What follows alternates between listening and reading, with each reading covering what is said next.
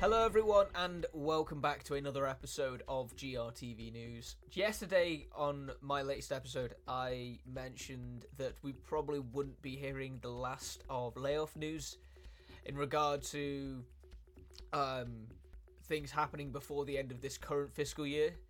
And, well, it's happened again, and it's been a very. Yesterday was not an easy day to get through in regard to. Um, news affecting the talented developers that make up the games industry because a lot of people lost their jobs yesterday or have been announced that they were going to be losing their jobs. And uh, yeah, that's what we're going to talk about the big one today, um, despite the fact there were some other ones as well that, that took place, uh, including over at Deck 9, where around 20% of that developer is going to be lo- uh, are going to be losing their jobs. But anyway, let's talk about the big one today, um, with that being PlayStation. PlayStation laying off 900 people and closes its London studio. Uh, this will no doubt slow the company's VR efforts. Um, it is no secret that that it has been a very tough year for the gaming industry with many layoffs affecting both large and small developers and publishers. And unfortunately, 2024 has continued on the same theme with Embracer, Microsoft, and Unity laying off a large number of employees. Now it's apparently Sony's turn again, having previously fired staff from Bungie and Naughty Dog, among others.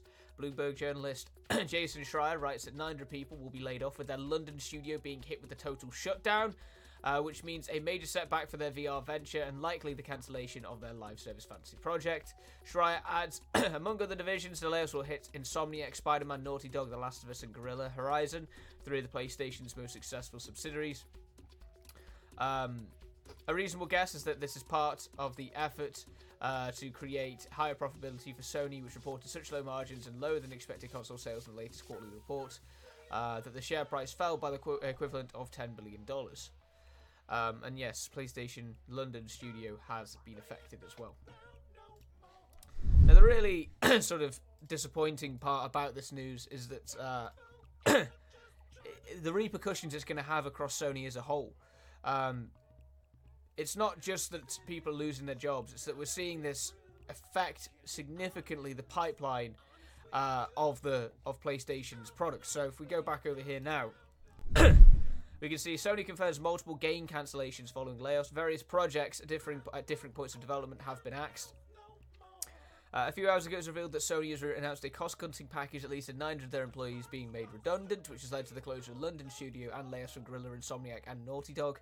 Now, head of PlayStation Studios Hermen Hulst has commented on the matter and confirms in a post that this is, as feared, uh, means that development on several games will be shut down.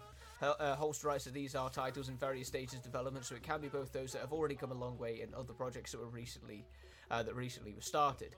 Um, and Hulst says, We looked at our studios and our portfolio, evaluating projects in various stages of development, and decided that some of those projects will not move forward. I want to be clear that the decisions to stop work on these projects is not a reflection of the talent or passion of team members. Uh, we'll never know about many of these lost titles, but hopefully employees will be able to give us some more information via concept images and LinkedIn profiles in the near future, something that has appeared, or has often appeared, um, in other rounds of layoffs. However, uh, one of the games that has been accessed the fantasy game developed by London Studio, which they described as follows on their website. Uh, our next project is an online co- combat game, which, as you can see here, is set in a modern fantasy London. The key fitting thing about it is that it's a PlayStation 5 title. It's not a VR game like our last title was, and it's our most ambitious project to date. So, PlayStation is the latest one to be rocked. It's 900 people losing their jobs, or let's say around 900 people losing their jobs, which is a lot of people. Not as not near as many as what were affected with the Microsoft layoffs rel- relatively recently, or likewise as Jonas mentioned a few pieces earlier, um, the Unity layoffs as well. Um, but yes, PlayStation is seeing massive layoffs. Uh, this is all on top as well of Supermassive seeing either around 90 to 150 employees losing their jobs the day before. Um, Deck 9 losing about 20% of its employees as well. Uh, Die Gute Fabrik is stopping production of, of further games. It's been a pretty sad week already for the games industry and only on Wednesday. So, so far, you know, despite the fact that we're three days into the week, uh, around, well, I would say at least a thousand people have lost their jobs.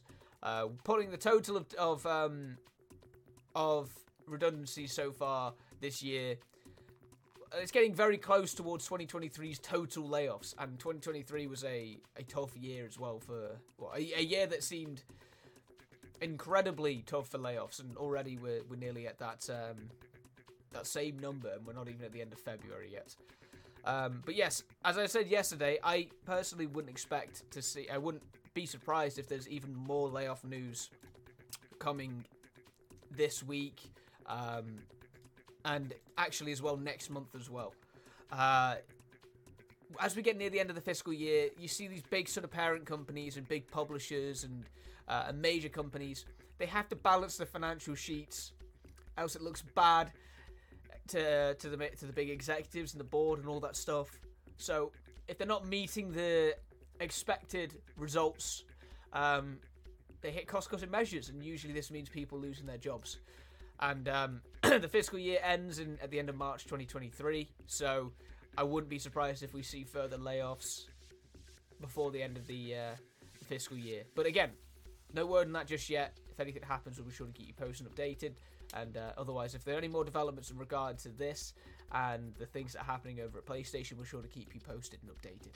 Uh, but otherwise, that's all the time we have in today's episode of GRTV News. We'll be back now tomorrow for the next one, so we'll see you all on that. Take care, everyone. Thank you.